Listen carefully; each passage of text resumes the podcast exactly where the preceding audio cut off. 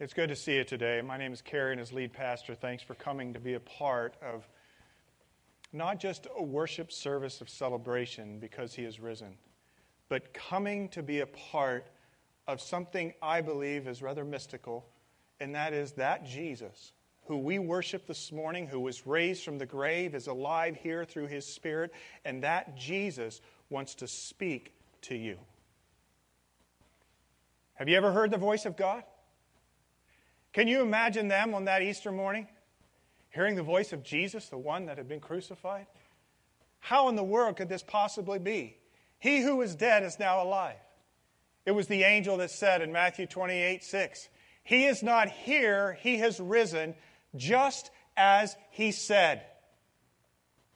You know, Jesus predicted not only his death, but he also predicted his resurrection. Anybody here predicted their resurrection this morning? Jesus Christ, we tried to sort of unpack the week, beginning last week with Palm Sunday, to say, you know, time comes and goes so quickly, especially during the spring season, looking towards summer, trying to do the finish the schooling thing, get the job responsibilities done. And before you know it, here it is, Easter, and boom, it's gone. I trust this last week that you've been able to take the last seven and now the eighth day to really hear from God speaking into your life and to remember his life that was lived, but also the life for you yet to live because he is indeed alive. On Palm Sunday, he came in, right, to the, the Jerusalem's temple, triumphant. Here's our Messiah. This is the one we long awaited for who's going to like do in the Romans and, and help us overtake our city again and let us be free. The Jewish people had hoped. Here's our Messiah. And so they proclaimed the hosannas. They laid down the palm branches and their cloaks and they gave accolades to him. And, and after that momentous time, wow, it was a pretty cool celebration, right? Uh, Jesus turned around with his disciples and went back outside Jerusalem to a suburb in Bethany. And he stayed with his friends, probably Mary, Martha, and Lazarus, who had raised from the grave. And, and so he was with them. And then the next day, he went back in with his disciples. He cursed the fig tree because it didn't bear any fruit, and, and that was because, you know, it was foreshadowing the curse really coming upon the nation of Israel. And, and he got to the temple and he was indignant about what he saw happening there because it had turned into a place of commerce and cheating, and, and people were selling things, and it wasn't a house of prayer. And so he turned over some tables, he got some people upset, and they began to plan his demise. Who is this one? Why does he do this? He went back in again and, and, did some teaching interaction with the Pharisees, Sadducees on Tuesday. Wednesday was silent. We don't know anything from Scripture that happened on Wednesday, but then Thursday, he went back into Jerusalem again with his disciples and he told them to prepare for the Passover, the Jewish tradition reflecting back on when Jesus free, when God freed the Israelites from Egypt and they passed over wherever the blood was over the doorframe in the plagues and the child, firstborn child, wasn't killed in that home. So they had celebrated this all these hundreds of thousands of years. And so they celebrated Passover, and Jesus was going to do that with them. But in the moment of Thursday night, that Maundy, Thursday, as we refer to it today, Jesus was going to show himself as the one who would be the ultimate sacrifice for the atonement of sins. And so they broke the bread representing his body. They dipped it in the juice and, and they partook of the communion elements. We partook of those on Good Friday this past weekend. But then it was at evening time, he went to the Garden of Gethsemane and he poured out his heart to God in his suffering. If this cup can pass from me, please let it pass. He wanted to be obedient to the Father's will, but in his full humanity, he was in anguish in his suffering. And we looked at that last week. And then around midnight, here came the troops led by Judas. Judas betraying him for 30 pieces of silver. Judas was so messed up and heartbroken and devastated, he didn't even make it to Good Friday. He hung himself because he betrayed Jesus.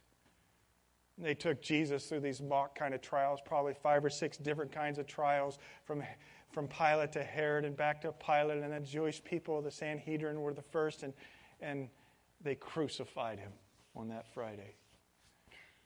And darkness came over the earth when he died. At 3 p.m. in the afternoon, he gave up his spirit and said it was finished. They took him down from the cross, they placed him in a tomb.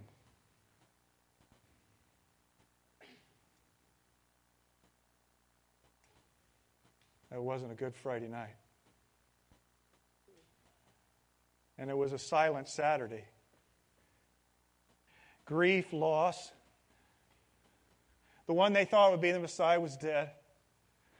But then, but then, the next morning, the next morning, he rose. Totally unexpected. That which was destroyed on the cross on Friday was resurrected to new life on that Sunday morning.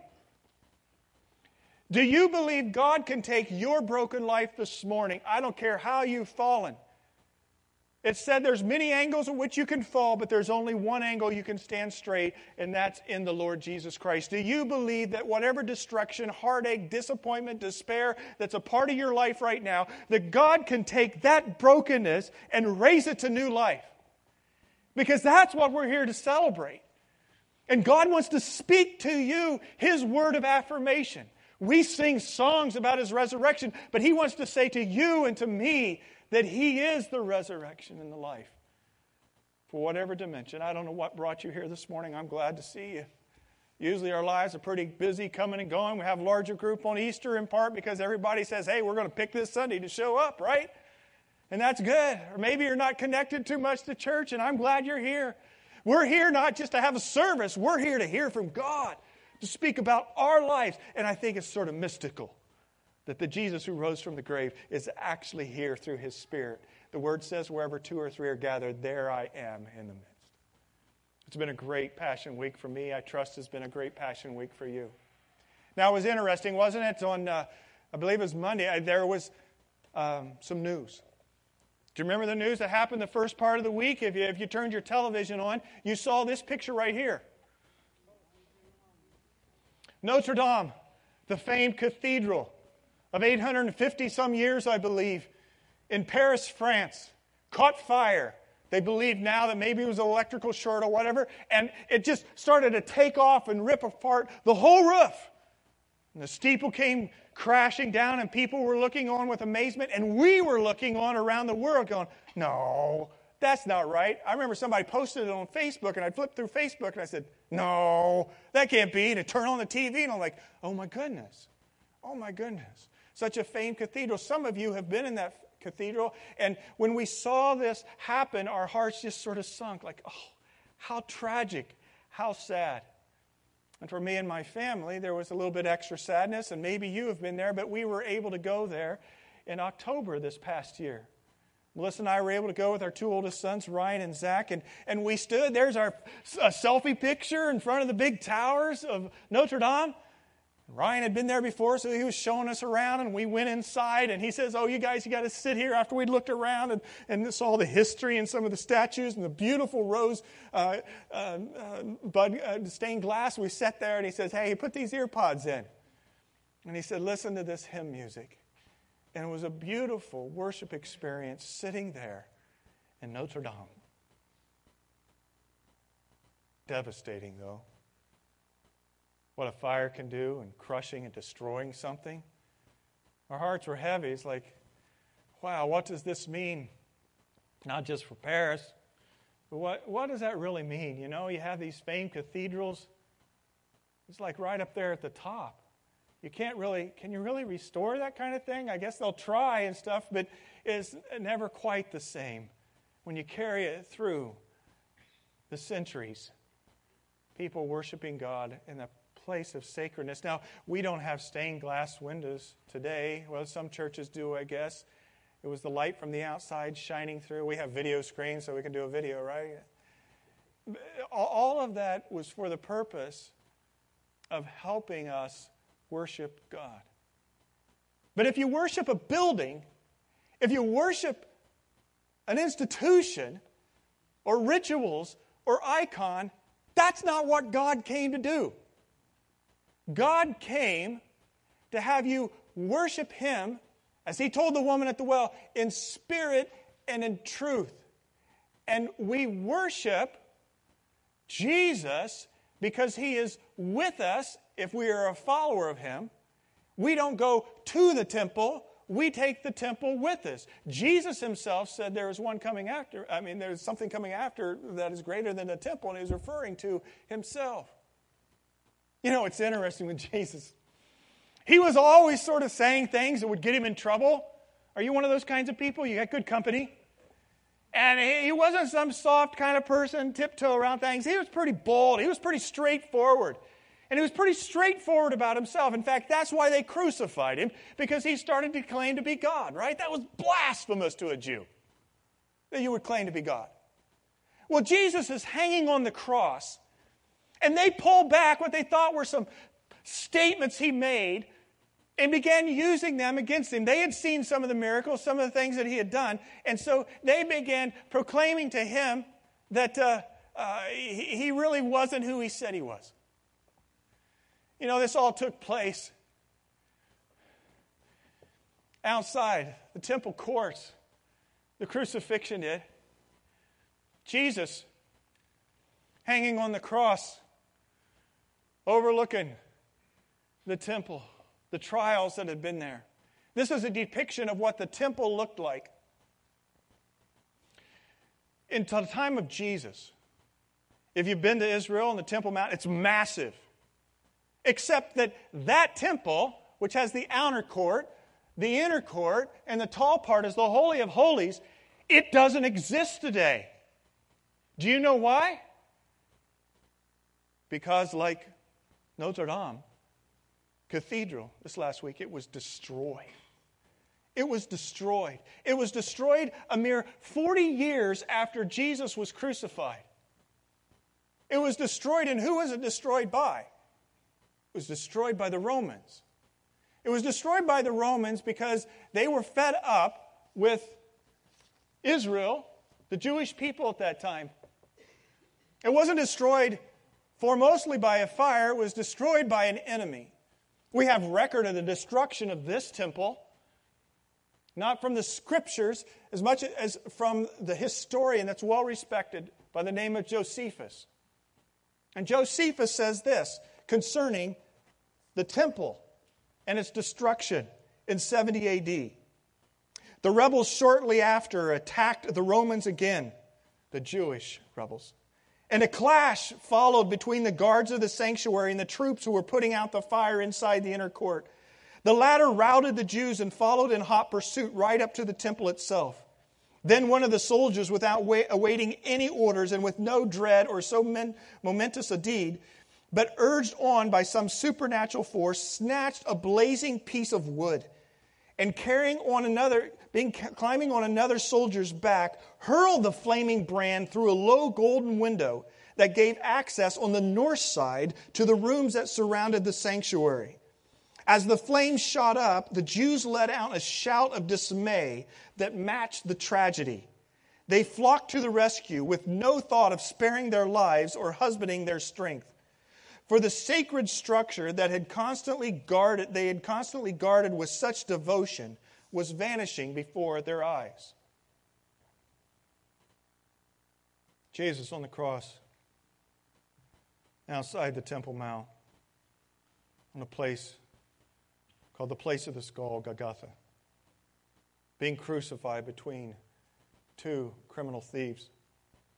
Roman crucifixion was for criminals, insurgents, sinful people. Jesus was sinless. Why in the world was he on a cross? And they would mock him. The heaviness of heart that I experienced in part in watching the Notre Dame Cathedral burn this week, I thought, what would have it been like for the Jewish people looking on their temple to see it burned and destroyed to the ground in 70 AD? That's, that's what we worship.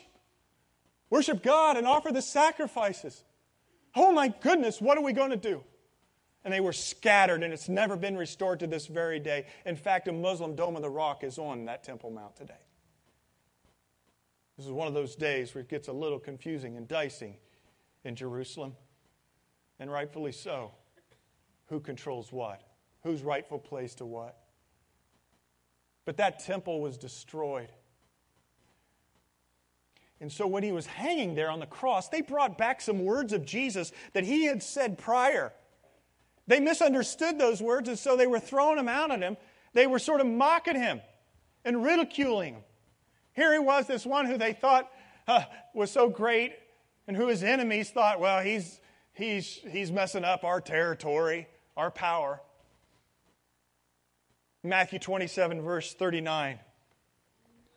It says, Those who passed by hurled insults at him, shaking their heads and saying, You who are going to destroy the temple and build it in three days, save yourself, come down from the cross if you are the Son of God. And in the same way, the chief priests and the teachers of the law and the elders mocked him. I mean, the religious people, right? He saved others, they said, but he can't save himself. He's the king of Israel. Let him come down now from the cross, and we will believe in him. He trusts in God. Let God rescue him now if he wants. For he said, I am the Son of God. Can you imagine the mocking and the ridicule? Jesus is on the cross as the Son of God, listening to this. You ever been falsely accused?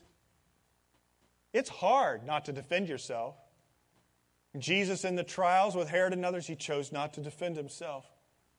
He knew the game that they were up in, and he knew what he had to do to submit to the Father's will. And they were, they were declaring, he says, Hey, hey, you who said you would destroy the temple, you terrorist? Did Jesus say he would destroy the temple? No, not quite. They mistook a declaration he had said earlier. and misconstrued it. The declaration can be found in John 2 after another time when he went into the Temple Mount and, and, and, and cast the people away and say, you know, you don't destroy my father's house this way. And they said, hey, hey, hey, hey, hey. The Jews said in John 2.18. They responded to him, what, what gives you the right? What sign can you show us to prove your authority to do what you're doing in this temple? Where's your credentials? Show me your badge. Where's your diploma? Are you even a licensed pastor? What are you doing in here? And Jesus answered them, Destroy this temple, and I will raise it again in three days. You want to see a sign? Watch this. Well, they took those words, Destroy this temple, and I will raise it again in three days, and they misconstrued it. They replied, It is taken 46 years to build this temple. And you are going to raise it in three days? But the temple he had spoken of was his body. After he was raised from the dead, his disciples recalled what he'd said. Then they believed the scripture and the words that Jesus had spoken. I'm sorry, I really do hope that there's, there's a video room in heaven for us to go back and recapture these moments. Here he is. And they say, Well, what authority do you have? He says, I'll show you a sign. Destroy this temple in three days, I'll raise it again. What? What?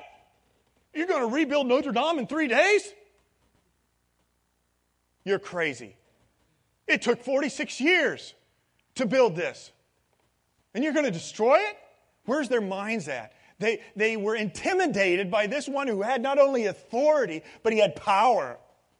And he had a following of people. He was purifying the religion of that day and setting forth the opportunity for you and I to have a relationship with God today through his sacrifice on the cross and the power of his resurrection. But here he is on that cross. Just a period of time later, really, because it went pretty fast, I would think, is three years.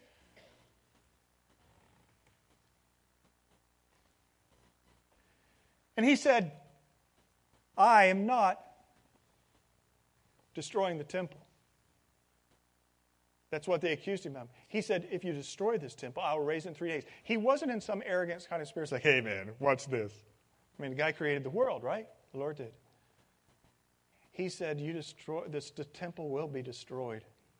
Your hearts will be sickened. You will be crushed. But destroy this temple, and in three days I'll raise it. He was referring to himself because he was doing this. Catch this. He was shifting the whole set of worship from the building and the institution and the rituals in one sense. He was trying once again to shift it away from that and getting on his personhood of who he was. I am the temple, is what he was saying. Jesus, he had power like no other. And if he said, Destroy this temple in three days, I'll raise it again, he could do it. He said these words in John 10 17 The reason my Father loves me is that I lay down my life only to take it up again. No one takes it from me. But look at this. But I lay it down of my own accord. I have authority to lay it down and authority to take it up again. This command I received from the Lord. look what it says. The Jews who heard these words were again divided. Many of them said, He's demon possessed, and he's just raving mad. Why listen to him? You know, it's said concerning Jesus Christ, you really only have three options. You only have three options here today. Your family only has three options. Your friends only have three options.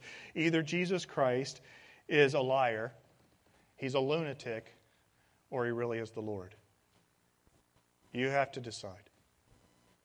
These Jews here were deciding that he was a lunatic. He's raving mad. He's demon possessed. Who in the world stands up and said, says, I lay down my life, I have the power to do that, and I have the power to pick up my life.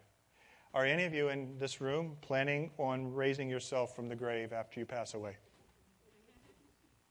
You wouldn't even comprehend such a thing because you know you have no power to do that. But Jesus did. There hanging on the cross, being ridiculed and mocked. Oh, he said, destroy the temple in three days, I'll raise it. Or why don't you call yourself down? You said you were a son of God. Come on. Jesus let it pass. Good Friday night, Silent Sunday, Easter Sunday morning. Easter Sunday morning changes everything. For on Easter Sunday morning, it was found that the tomb was empty. In John 20, now on the first day of the week, Mary Magdalene came early to the tomb while it was still dark. And she saw that the stone had been taken away. And so she ran to Simon Peter and to the other disciple whom Jesus loved and said to them, They have taken away the Lord, and we do not know where they have laid him. And so the two disciples ran ahead to the tomb. And the disciple whom Jesus loved ran ahead faster and arrived at the tomb first. And stooping and looking into the tomb, he saw the linen wrappings lying there, but he himself did not go in. And then Simon Peter came also. And he went into the tomb and, and he saw the linen wrappings lying there and the face cloth which covered his head, not with the linen wrappings, but rolled up in a place by itself. And then the other disciple entered and he saw and he believed. For as yet they did not understand what he had said that he'd have to rise again from the dead. And so they went away again to their own homes. But Mary Magdalene was standing outside the tomb weeping. And as she wept, she stooped and she looked into the tomb. And she saw two angels in white seated there one at the head and one at the foot of where the body of Jesus had been lying. And the angels said to her, Woman, why are you weeping? And she said to them, Because they have taken away my Lord, and I do not know where they have laid him. And when she had said this, she turned and she saw Jesus, but did not recognize that it was Jesus. And Jesus said to her, Woman, why are you weeping? Whom are you seeking? And she said, Supposing he was the gardener, Sir, if you have carried him away, tell me where you have laid him, and I will take him away. and Jesus,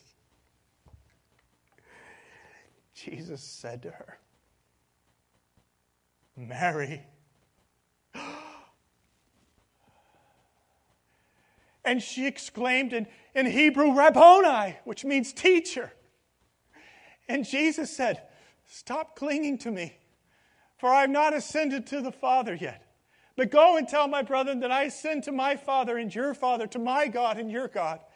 And so Mary Magdalene came to the disciples and said, I have seen the Lord, and told them what he had said.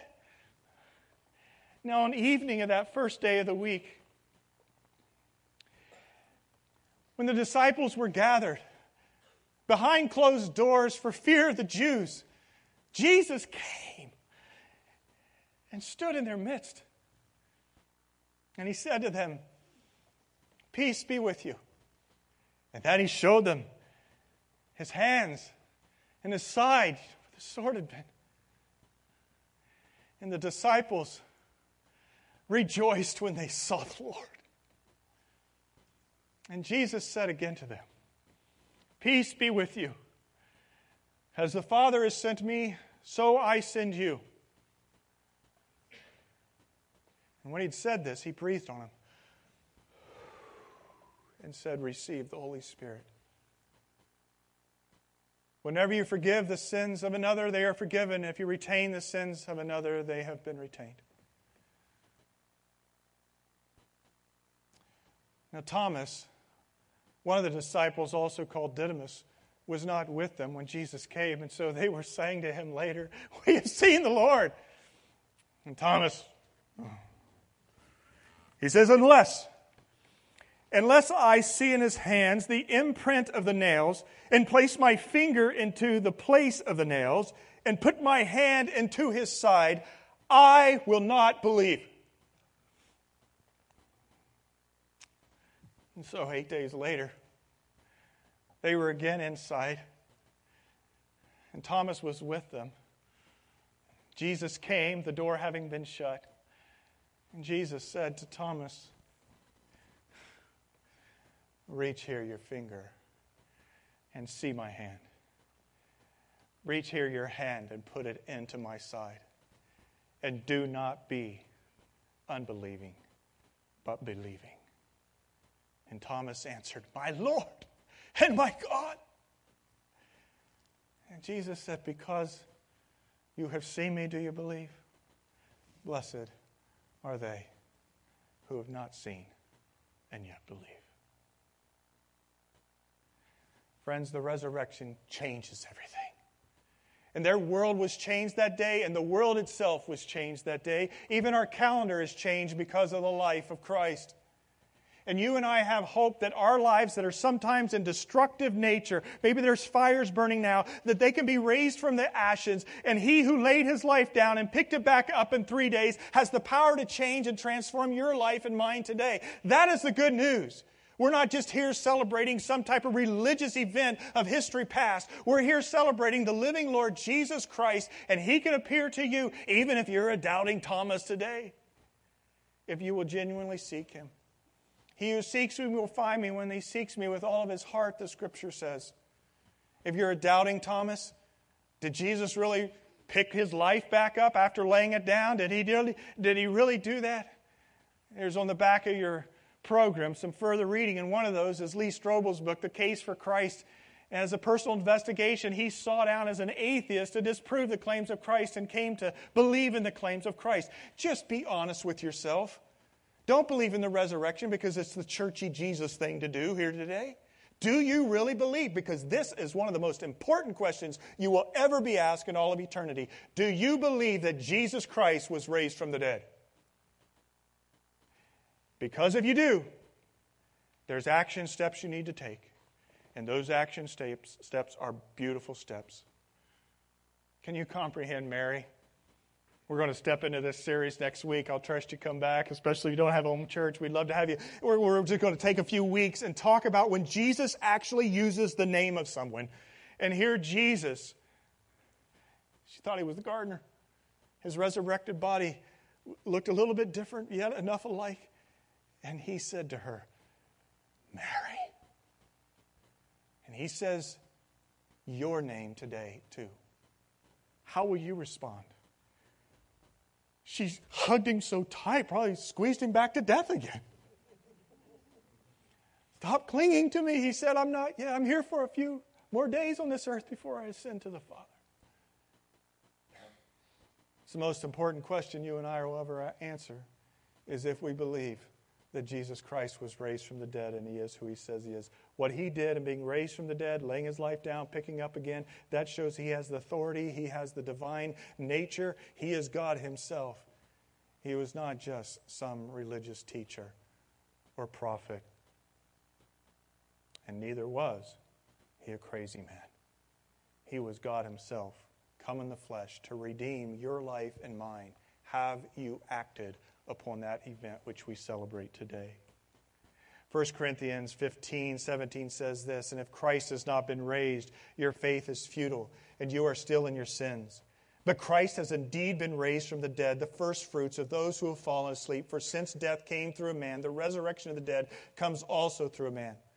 For as in Adam all die, and we gave reference to that on Good Friday, so in Christ all will be made alive. Friends, simply this this morning because Jesus was resurrected physically alive, I can be resurrected fully alive on Easter today and resurrected eternally alive after death.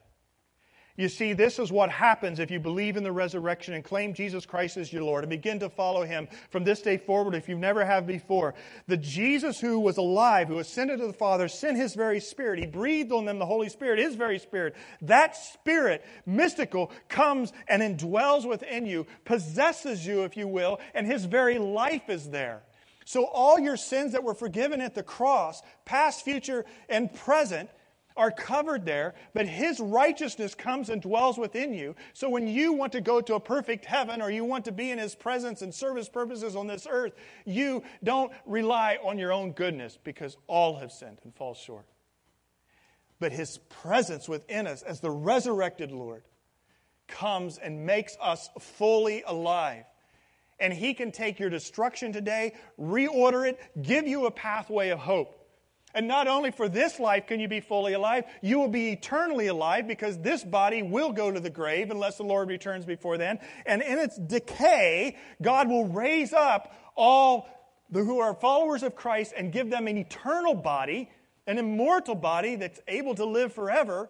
And you and I live in His presence as resurrected, redeemed children of the Most High God. There is nothing you got on your schedule this week, this year, or in your life that matches that experience and that journey.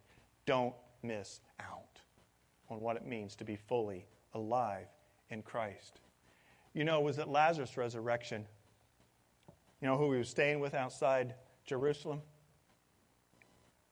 He said in that, he said this I am the resurrection and the life. The one who believes in me will live, even though they die. And whoever lives by believing in me will never die. Do you believe this? And so that's the question that stands before us. And because of that resurrection, it's the reason that Ephesians 2, verse 4 says, But because of his great love for us, God, who is rich in mercy, made us alive with Christ, even when we were dead in transgressions. It is by grace you have been saved, and God raised us up with Christ and seated us with him in the heavenly realms in Christ Jesus, in order that in the coming ages he might show the incomparable riches of his grace expressed in his kindness to us in Christ Jesus. For it is by grace that you have been saved through faith. And this is not from yourselves by going to any cathedral or checking in at a church how many times during a year.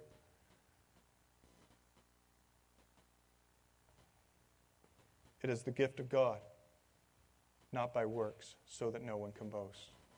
And that gift is available to you today the resurrected life through Jesus Christ, fully alive today and eternally alive after you face death. I'm going to do something here this morning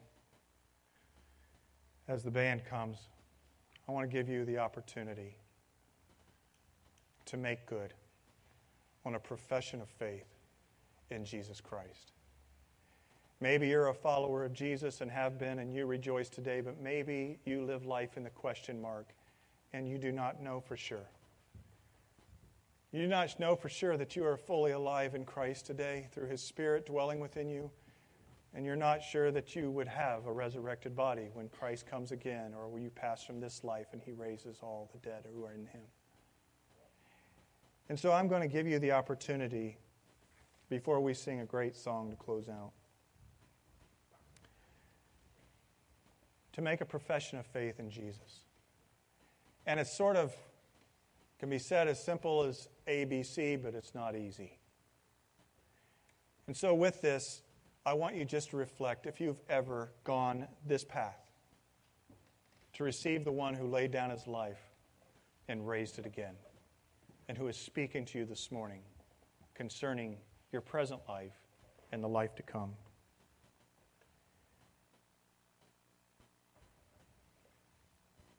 As simple as ABC, but I want you to know that it is not easy because it takes humility.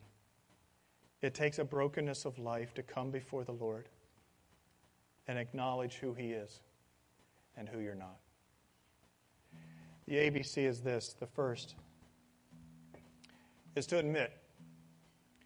Admit I'm a sinner and in the need of God changing me.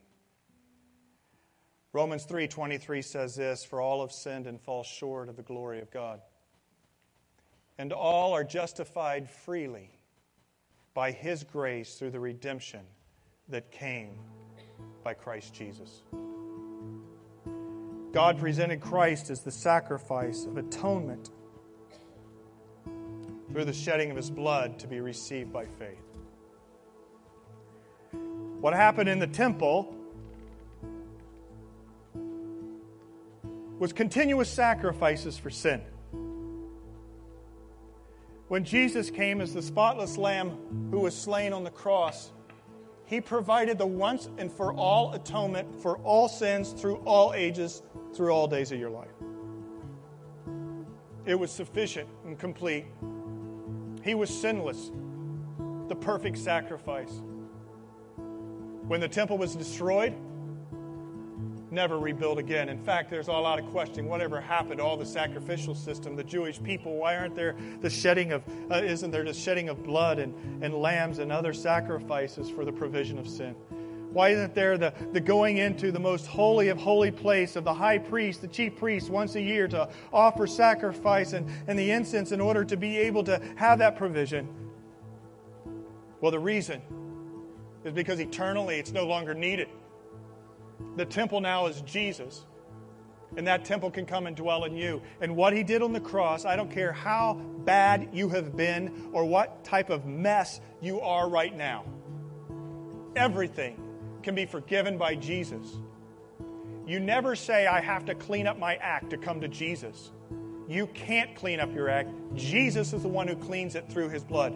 But you have to come and you have to admit, I am a sinner and I need God to change me. As we looked at Friday, that's not something our culture enjoys saying too much. The word sin is taboo. But we have to admit we're sinners first. A. The second is to believe in Jesus, his claims, his words, and his works. A familiar passage, John 3:16, for God so loved the world that he gave his one and only son, that whoever believes in him shall not perish but have eternal life. For God, He didn't send His Son into the world to condemn the world, He sent Him to save the world. Do you believe? And again, if you don't, go on that journey. Make it a front burner issue in your life. What do you really believe about Jesus? Liar, lunatic, or Lord? A, admit that you're a sinner. B, you believe in Him. But that belief just isn't a mere cognitive belief. It really has to come to the third, and that is C, confess. Confess Jesus as my Lord and that he was raised from the dead. You have to place your trust in that which you believe to be true because when you believe in the Lord Jesus, you're actually believing into the Lord Jesus Christ, is what it means in the original language. And so you have to trust him. You have to let go. I trust him. Romans 10 9 10 says, If you declare with your mouth, Jesus is Lord, and believe in your heart that God raised him from the dead, you will be saved. For it is with your heart that you believe and are justified, and it is with your mouth that you can profess your faith and are saved. ABC Admit, believe, and confess. It's simple, but it's not easy. Have you ever crossed that line of faith? What we have to offer you today is nothing from this church. We have to offer you the good news, the gospel of Jesus Christ and Jesus Himself. And I want you to bow your heads, and we're going to pray before we sing to close. And if you want to receive Jesus today as your Savior and Lord, I'm going to invite you to do the ABC. Lord Jesus, we thank you this morning that we're able to worship you in spirit and truth. We're thankful today that you have died for our sins on the cross and that you've been raised from the grave, showing not only your authority, but your power to change broken so, Lord, across this room, with heads bowed and eyes closed, if there's anyone who wants to cross that line of profession of faith, I invite them to pray this simple prayer before you. Lord Jesus, I admit that I am in a sinful state, an indifferent state, a backslidden state. I admit that I'm a sinner and I need you to change my life. And Jesus, I believe in you and who you are, who you said you were, and the works that you did. I believe in you, Jesus, the one who was slain. And now, Jesus, I confess you as my Lord. Not my family's Lord, not my friend's Lord, but my Lord. I confess you as my Lord. Come into my life, Jesus. And I proclaim that you have been raised from the dead. Come into my life, and from this day forward, with your ability helping me, I will live for you. So I admit, I believe, and I confess. Come into my life, Lord Jesus. Make me anew. Amen. Have you prayed that prayer, I say, Welcome to the kingdom of God. On the back of your connection card is a place to mark that you're committing your life to Christ. Mark that. We want to follow up with you. We want to be here for you. This is a great song for us to end with because death has been arrested and we are now alive because of Christ.